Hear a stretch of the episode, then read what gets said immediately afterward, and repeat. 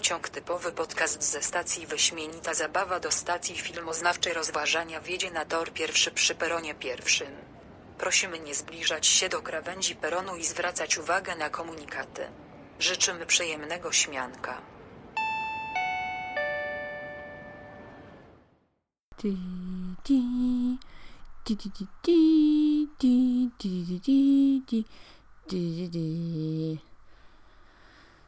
To nie będzie odcinek o Gwiezdnych Wojnach, bo się nie znalazły w moim zestawieniu top 10 najlepszych filmów 2019, bo musiałabym chyba oszaleć, żeby wrzucić tam te Gwiezdne Wojny, które właśnie dzisiaj zobaczyłam w kinie. Co to był za przewidywalny średni film?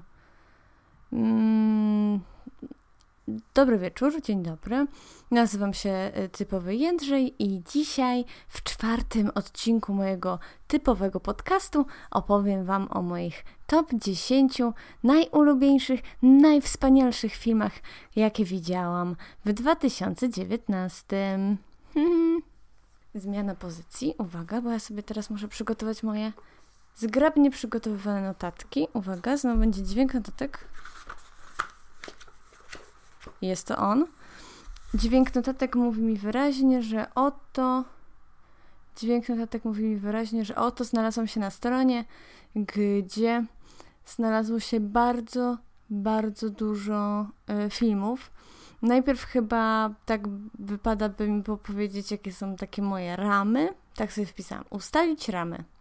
Ramy były takie, że na samym początku bardzo chciałam powiedzieć o filmach, które ja widziałam w 2019 i które prawdopodobnie też światową premierę miały w 2019, bo to, że mi się podobało, oznaczało, że widziałam je na jakichś y, dużych festiwalach w Polsce.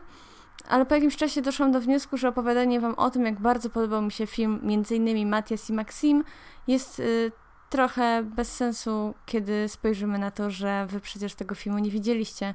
Pewnie część z Was przynajmniej nie widziała, ta, która na przykład nie jeździ na festiwale, albo postanowiła obejrzeć na festiwalu coś bardziej ambitnego niż Nowy Dolan. Więc zmieniłam te ramy i ustaliłam, że będę mówić tylko i wyłącznie o filmach, które miały swoją kinową, polską premierę w 2019. Przez to też pojawią się filmy, które ja osobiście widziałam rok wcześniej, ale co z tego, jakby cares. Mogę o nich mówić teraz, mogę sobie mówić o nich, kiedy mi się będzie kurwa żywnie podobało, więc dlatego będę o nich mówić dzisiaj, właśnie w tym odcinku. Ale zanim wejdę do takiego ścisłego top 10, to chciałam jakby dać kilka wyróżnień. Nie wiem, czy coś takiego w takich prawdziwych, prawilnych listach, prawilnych filmoznawców się znajduje, ale zasadniczo gówno mnie to obchodzi. Po prostu moje top 10 będzie troszeczkę rozrośnięte, y, więc oto wyróżnienie. Wyróżnienie numer jeden dla filmu polskiego, takie specjalne, dostaje Supernowa. Supernowa, czyli jeden e, z czterech filmów, które widziałam i to był drugi odcinek mojego podcastu i tam możecie posłuchać więcej o tym, czy ten film mi się podobał, czy mi się nie podobał. W sumie gdyby mi się nie podobał, to by się w tym zestawieniu nie znalazł. E, a już spoiler, uważam, że to jest jeden z najlepszych e, debiutów ostatnich lat i jeden z najlepszych debiutów tego roku, nie tylko w polskim kinie. Tadam! E, wyróżnienie dałam też dwóm filmom, które wy pewnie wrzucicie na swoje topki bardzo wysoko, ale dla mnie nie były aż tak istotne, może tak bym to nazwała. Po prostu nie wiem, dla mnie nie zrobiły aż tak e, ogromnego wrażenia i postanowiłam e, dać im tylko i wyłącznie wyróżnienie, bo jakoś nie, nie, nie, nie znalazłam dla nich miejsca. I, I nie wiem, dlaczego tak się przed wami tłumaczę. Jakby wyjebane. Musicie z tym żyć. Te filmy to Once Upon a Time in Hollywood y, Quentina Tarantino i Parasite. Parasite. Tylko wyróżnienie. O mogę. E, dlaczego? E, dlatego, że jakby ja zdaję sobie oby, obydwa te filmy, oba te filmy znalazły się wiedziałam, jakby wiem o tym, że to są dobre filmy, wiem o tym, że to są bardzo dobre filmy. Parasite nawet wśród wielu moich znajomych i wśród wielu krytyków i filmoznawców i w ogóle znawców i tych nawet nieznawców uznawany jest za jeden z takich naprawdę absolutnych wielkich film, filmów w roku, ale je... je kurwa, ja nie chcę, żeby to brzmiało jakoś super rasist, w ogóle nie chcę, żeby to brzmiało rasistowsko, ale ja mam jakiś problem w takim emocjonalnym odbiorze azjatyckiego kina. Ja tak bardzo muszę się skupić na tym języku, na, na, na tych innych obyczajach, że naprawdę niewielu niewielu azjatyckich twórców jest w stanie doprowadzić mnie do sytuacji, kiedy będę naprawdę emocjonalnie zaangażowana w film. Nie wiem, czy wiecie o co mi chodzi. Mam nadzieję, że tak. Naprawdę mam nadzieję, że, że ktokolwiek mnie rozumie. I yy, tak naprawdę tylko Korida i Kim Ki-duk to są tacy dwaj twórcy azjatycy, którzy w jakikolwiek sposób wyje komputer teraz. Może tego nie słyszycie, ale wyje mi komputer. E, tylko oni, e, oni dwaj są w stanie jakoś tak naprawdę mnie emocjonalnie wciągnąć w to, co tworzą.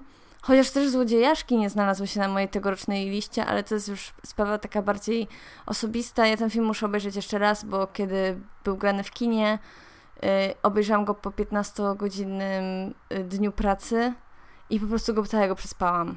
I zupełnie szczerze nie pamiętam nic z tego filmu. Bardzo trudno mi jest opowiedzieć chociaż jedną scenę. Nie, nie, nie mam zielonego pojęcia, o czym jest film Złodziejaszki, dlatego tak naprawdę nie mógł się znaleźć w tym zestawieniu.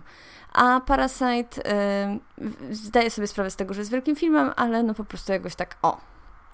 Może gdybym nie widziała tego filmu na festiwalu, tylko w takim, wiecie, regularnym oglądanku, to byłoby inaczej, ale no niestety festiwal też rządzi się swoimi prawami, ludzie są zmęczeni, odbiór jest trochę inny, czasami lepszy, czasami gorszy, u mnie w tym przypadku gorszy. A i jeśli chodzi o Once Upon a Time in Hollywood, to historia jest chyba podobna, chociaż ten film też mi się bardzo podobał. No uważam, że to jest naprawdę, yy, no wiecie, no Tarantino, nie? No co to wam będę mówić, nie? Wiecie, takie rzeczy. I co? I nie będę się tłumaczyć, po prostu wyróżnienie Elo. Wystarczy wam, proszę bardzo. I jeszcze mam jedno wyróżnienie i to jest wyróżnienie dla animacji. Bo jak sobie tu spoglądam na moją listę, uwaga, spoglądanie, spoglądanie, spoglądanie, spoglądanie, nie ma żadnej animacji na, na samej liście top 10, a moją ulubioną animacją tego roku był Ralph Demolka w internecie. Tak to się nazywa? Tak. W internecie.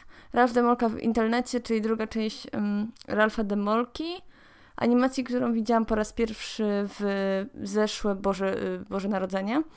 I naprawdę zrobiła mi to Boże Narodzenie. To jest super historia.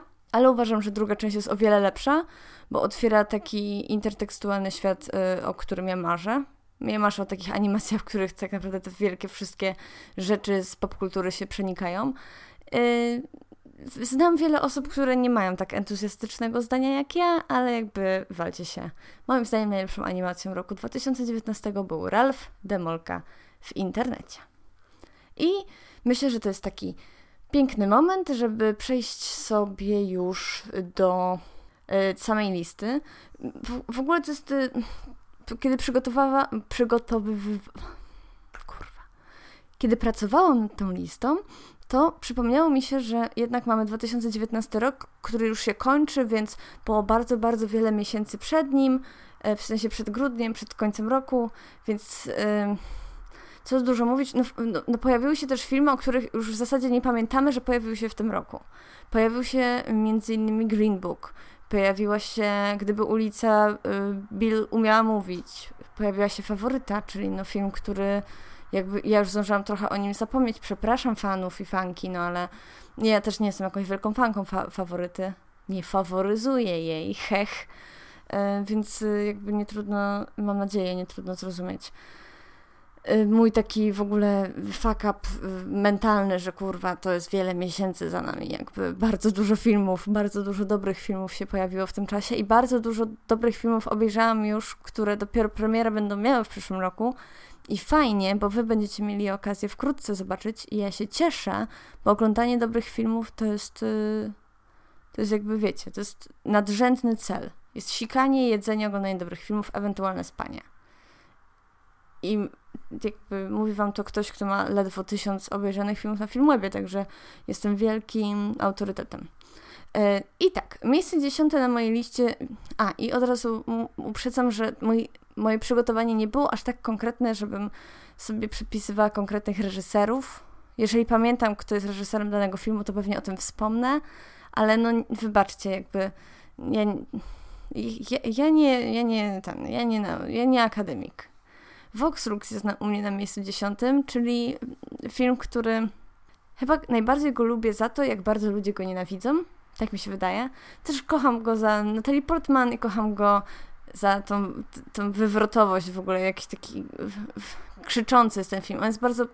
Ja go wsadzam do tego samego worka, co Hersmel, ale nie wiem, czy Hersmel w ogóle weszło do jakiejś dystrybucji, bo nie mogłam go na żadnej liście znaleźć, więc nie wiem, czy mogłabym go tutaj do, do, do tej topki zakwalifikować, ale Hersmel z, z Elizabeth Moss i, i Lux z Natalie Portman to w jakiś tam sposób podobny film o jakichś tam problemach wielkich, może nie wielkich, ale popularnych artystek, więc, e, ale też o wielu innych e, skrajnych rzeczach, jak w przypadku Foxux, wychowywanie dzieci chociażby. I nie wiem, to nie jest tak, że ja mam jakieś wielkie poetyckie zdania na temat filmów, które mi się podobają. One, to jest tak, że w pewnym momencie oglądania w kinie ja czuję, że ten film mi się podoba i że mam ochotę go oglądać. I to jest wszystko. Jakby ten film może zupełnie nie być dobry, ale jeżeli ja czuję, że on jest dobry dla mnie, to to już jest enough. A wyjebane mam w to, ile to ma na Rotten Tomatoes. Masz mieć 10%. Chuj, chuj mnie to obchodzi.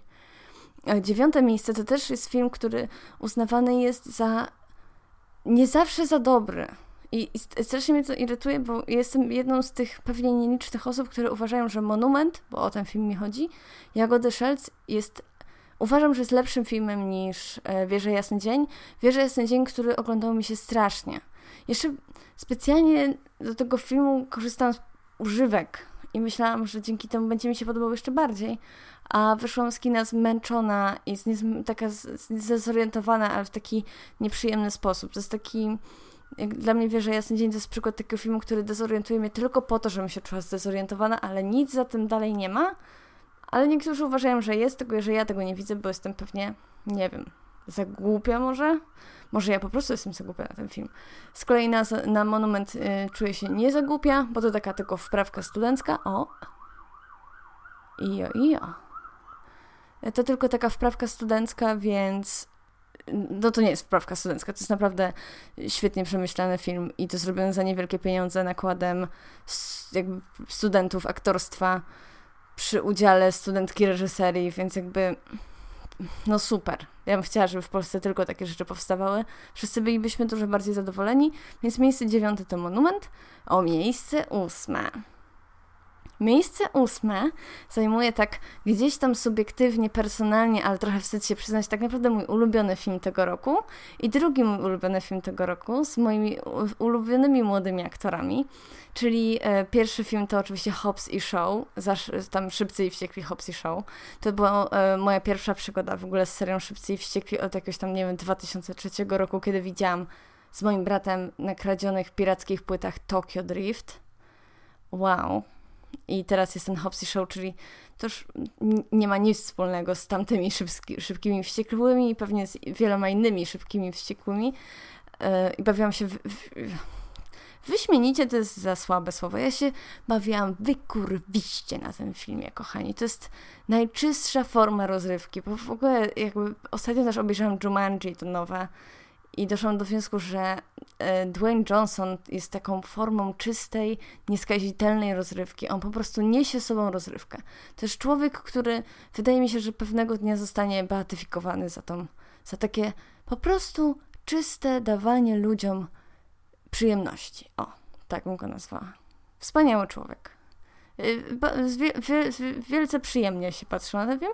A mój drugi y, ulubieniec y, z tej pozycji, bo tutaj egzekwo, to oczywiście Spider-Man Daleko od domu, czyli Tom Holland i jego przyjaciele i Jake Gyllenhaal rozwalający moje ulubione europejskie miasta, takie jak Praga i takie jak Londyn. I obok tego jeszcze ta Zendaya. Ta Zendaya, którą... No ja kocham Zendaya. Naprawdę ma, mało aktorek młodego pokolenia robi na mnie takie wrażenie jak Zendaya. Mogę, to już pomijając fakt, że mogę na nią patrzeć godzinami, to to, co zrobiła w Euforii, jakby to jest takie przyświadczenie tego, że to jest naprawdę świetnie, yy, bardzo myśląca, bardzo dobrze zapowiadająca się aktorka i super bo takich właśnie aktorek y, wszyscy szukamy i wszyscy pragniemy. Nikt nie musi oglądać całe życie tylko Meryl Streep na ekranie. Jakby for real. Możemy sobie dać z tym spokój. E, siódme miejsce zajmuje film e, Warda według Anes, który jest ostatnim filmem e, Anes Wardy i podobał mi się prawie tak bardzo jak Twarze plaże. I tutaj kolejny raz y, po, powinien mi ktoś spuścić w pierdol, bo jest to film y, Twarze plaże i Anny, Warda według Anes to są dwa filmy Anes Warda, jakie widziałam w swoim życiu. Nie widziałam żadnego jej fabularnego filmu z całej jej kariery kina nowofalowego. Pewnie dlatego, że w ogóle nie oglądałam nigdy w, ży w życiu kina nowofalowego because. That's because. Miałam inne rzeczy do roboty w tym czasie. Y, no i jest to piękna historia o życiu, piękna historia o pracy, piękna historia o byciu kobietą, o byciu też feministką, o byciu artystką, o, o, naprawdę, no jakby to jest przekrój jej kariery, przekrój jej życia. To są spotkania, jej spotkania z, y, z osobami, z którymi spotka się przez całą swoją artystyczną drogę, też przez swoje życie takie bardziej prywatne. No super rzecz, super rzecz. Świetna rzecz, naprawdę. I to było miejsce siódme, a miejsce szóste też egzekwo, bo trudno mi było te dwa filmy, trudno mi było je rozdzielić, bo były bardzo blisko siebie w kategorii najlepszy film dokumentalny na tegorocznych Oscarach. E, jeden z nich wygrał i to Free Solo, a drugi z nich to film, który moim zdaniem do momentu ogłoszenia wyniku miał, naprawdę bardzo chciałam, żeby wygrał, czyli Minding the Gap, polski tytuł Jutro albo Pojutrze. Obydwa te filmy mm, no, są historie niebywałe, w sensie w zupełnie inny sposób. No bo wiadomo, Free Solo, czyli ten typ, który się wspina na tą wielką skałę bez żadnego e, zabezpieczenia, e, jest, jest totalnym pojebusem, e, a przy okazji jest też dziwnym typem, tak prywatnie, co bardzo mocno wychodzi z tego filmu, więc bardzo mocno wychodzi, że on nie jest tak po prostu pojebany, bo jest szalony, on jest po prostu w jakiś sposób tam pojebany.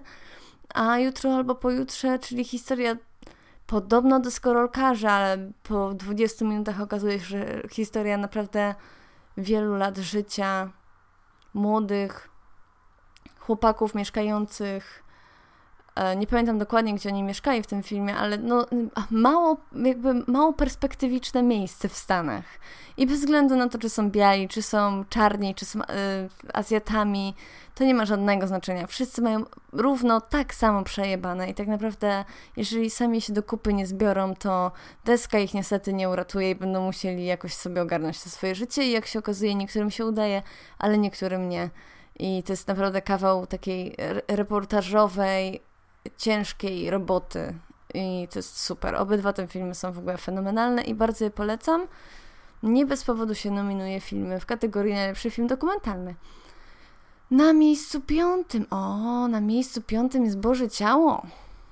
Nasz e, kandydat do Oscara już na shortliście, na której, jak już e, pisałam na fejsie, pewnie dostanie w pierdol, bo tam przecież i Parasite, i Bully Blask, i jeszcze tam kilka tytułów, które też już mieliśmy okazję zobaczyć, albo jak nie mieliśmy okazji zobaczyć, to wiemy, że są dobre, e, więc pewnie będzie ciężko, ale Boże Ciało, no tak sobie wrzuciłam na listę, no bo to jest dobry film, po prostu. Jakby to ten film podoba mi się dużo bardziej niż Zimna Wojna, e, jeśli już rozmawiamy sobie tak o kandydatach do Oscara, mimo że zimna wojna jakoś chyba na świecie zrobiła większe zamieszanie, ale no, no Boże Ciało jakoś dużo bardziej rezonuje z jakąś taką moją wiejską mentalnością.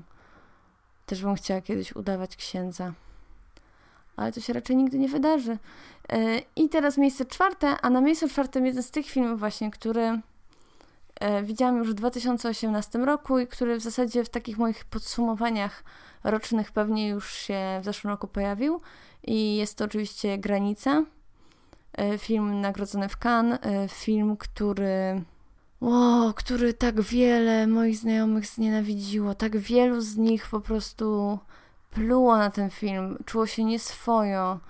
Mm, Granica to jest taki, to, to jest, to jest jeden z, z takich nielicznych przykładów historii, której jakby nie możemy opowiedzieć więcej niż 5 minut tego filmu. W sensie nie można powiedzieć komuś, o czym jest ten film, bo to jest zabieranie całej przyjemności z odkrywania tej historii.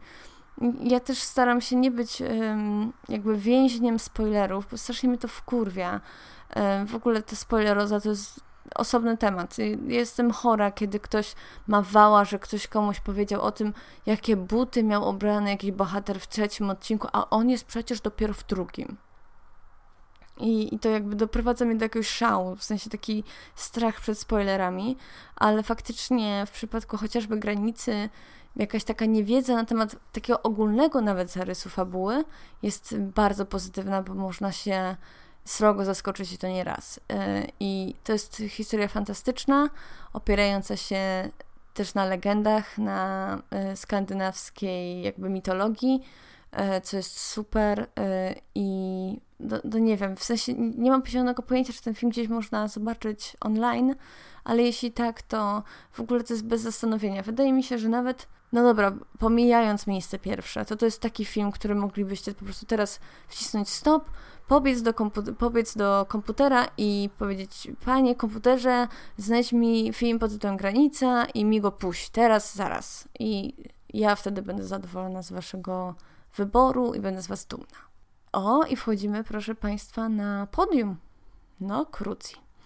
Miejsce trzecie zajmuje u mnie Historia małżeńska, czyli film, którego jedna ze scen ta w tym pustym, e, pustym mieszkaniu Adama Drivera ma nieprawdopodobny potencjał memiczny i mam nadzieję, że stanie się nowym ko kotem, który patrzy jak kobieta na niego krzyczy i pokazuje na niego palcem.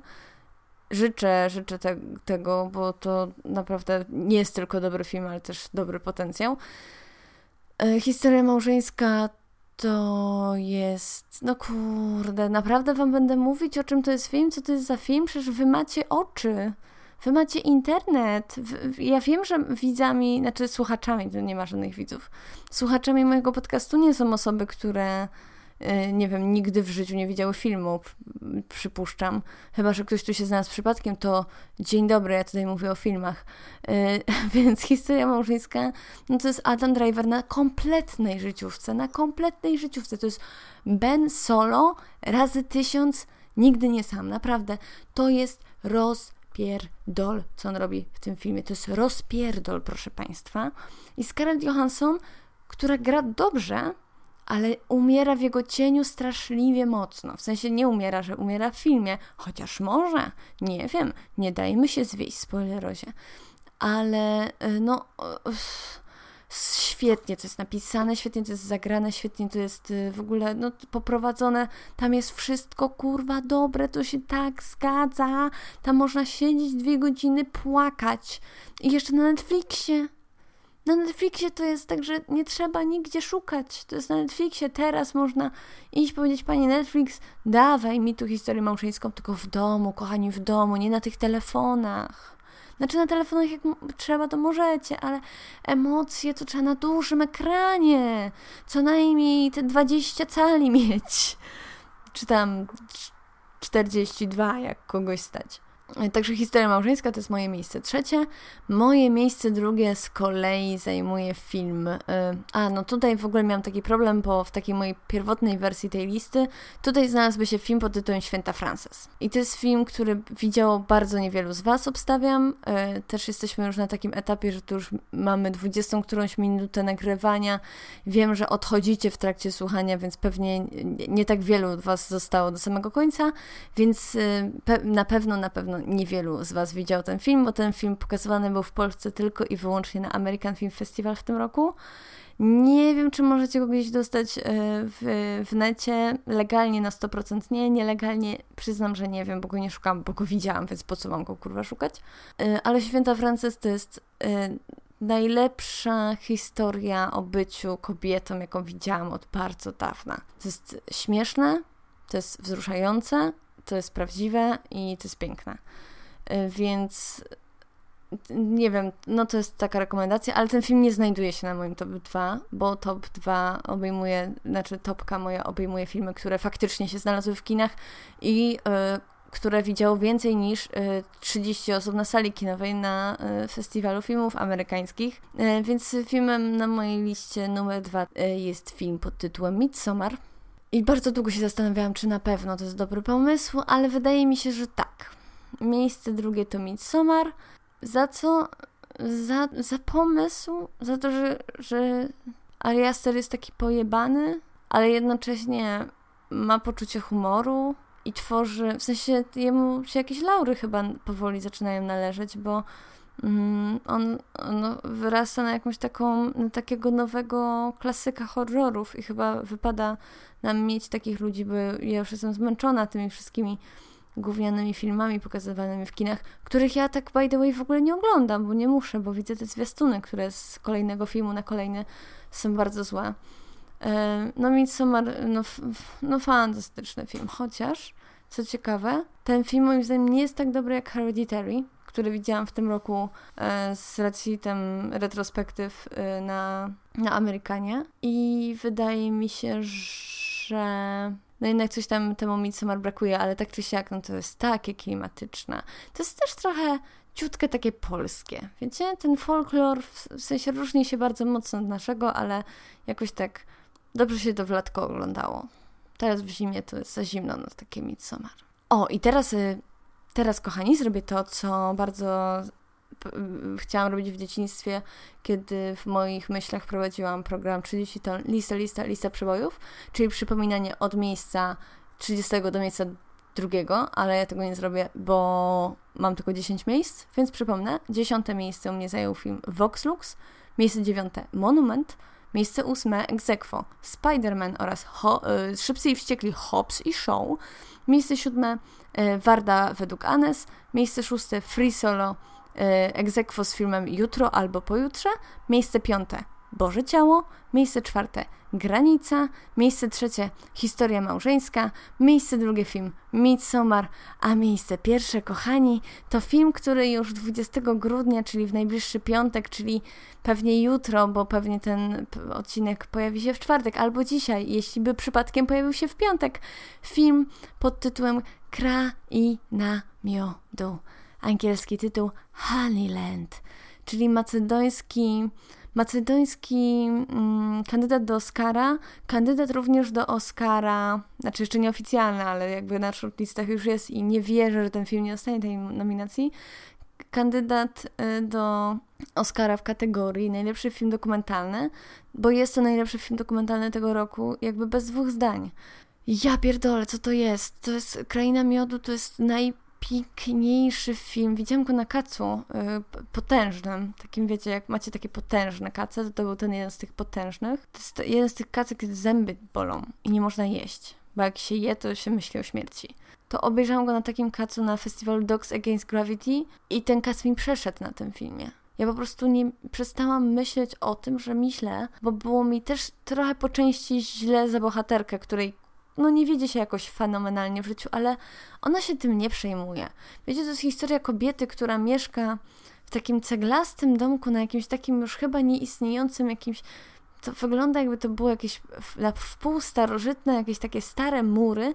Tam jest jej ten taki murowany, dziwny domek na totalnym wypizdowie w tej Macedonii. Tam nic nie ma i ona sobie tam y, pszczoły, ta ule sobie trzyma. I znaczy nawet nie jej ule, tylko są takie miejsca wytrączone w skale i ona też chodzi gdzieś tam w góry szukać tych pszczół i zabierać y, im ten miód. To jest wszystko takie naturalne. To jest, tam, tam nie ma cienia jakiegoś takiego udawania, tam nie ma też cienia jakiegoś takiego, wiecie, to jest 100% ekologiczne. To jest wszystko tak, jak powinno być w naturze. Ona mieszka ze swoją matką, która już jest piekielnie stara, jest y, chyba niewidoma w ogóle w tym wszystkim. Ona jest taka wybiedzona. Ta kobieta, nasza bohaterka też już ma pewnie koło 40-50 lat. Nie wiadomo, bo wygląda na wiele więcej. Kompletnie o siebie nie dba, po prostu mm, tylko dba o tą swoją matkę, o swojego pieska. Sprzedaje ten miód, jak jeździ do miasta raz tam na jakiś czas. Wtedy też robi zakupy. I taka sielaneczka, ale taka, no z trudami oczywiście, ale sielaneczka.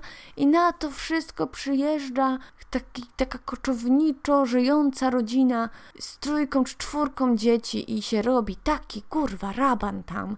To jest taka historia, to jest historia o kapitalizmie, to jest historia o biznesmenach, o takich polskich Januszach, które chcą się wzbogacić. To naprawdę mega warto to zobaczyć. Ten film uczy, bawi, wzrusza, daje nadzieję, ale daje też beznadzieję. Mówi o tym, jakie nasze czasy są podłe, ale o tym, jakie nasze czasy mogą być też piękne. No kurwa, to jest film, tak zwany film wszystko. Ja go tak nazywam. To jest mój ulubiony film 2019. Wydaje mi się, że w top dekady też by się mógł spokojnie znaleźć. No, no czysta przyjemność, naprawdę. Przeszliśmy przez to. Oto ja, typowy Jędrzej, przedstawiłam Wam moje top 10 2019 roku. Uczyniło się i nie ma wśród nawet wyróżnionych filmów na noże. Trudno. Nie znalazł się ten film tam, bo nie porwał mnie swoją kryminalną historią. Przykro mi. Dajcie znać, jakie są Wasze ulubione filmy tego roku, albo nie dawajcie mi znać, przecież to nie jest jakiś przymus, ja nikomu nie każę, za nikim nie biegam, nie mówię, to powiedz mi, jaki jest twój ulubiony film, bo cię zabiję. Ewentualnie może tak robię, ale no, bardzo się cieszę, że Wam to przedstawiłam. E, top 2019 roku jest za nami, przed nami jeszcze Barachła, ale dajcie mi obejrzeć Futuro z Misia i dajcie mi obejrzeć Serce do walki, bo to wiele może zmienić. Przed nami jeszcze top dekady i top seriali, ale na to też musicie jeszcze poczekać chwilkę. Bardzo Wam dziękuję za dziś. To było wspaniałe móc dla Was mówić. E, pozdrawiam Was serdecznie i do usłyszenia już wkrótce. Widzimy się na Feju, na Insta, na mediach społecznościowych albo gdzieś tam. Elo!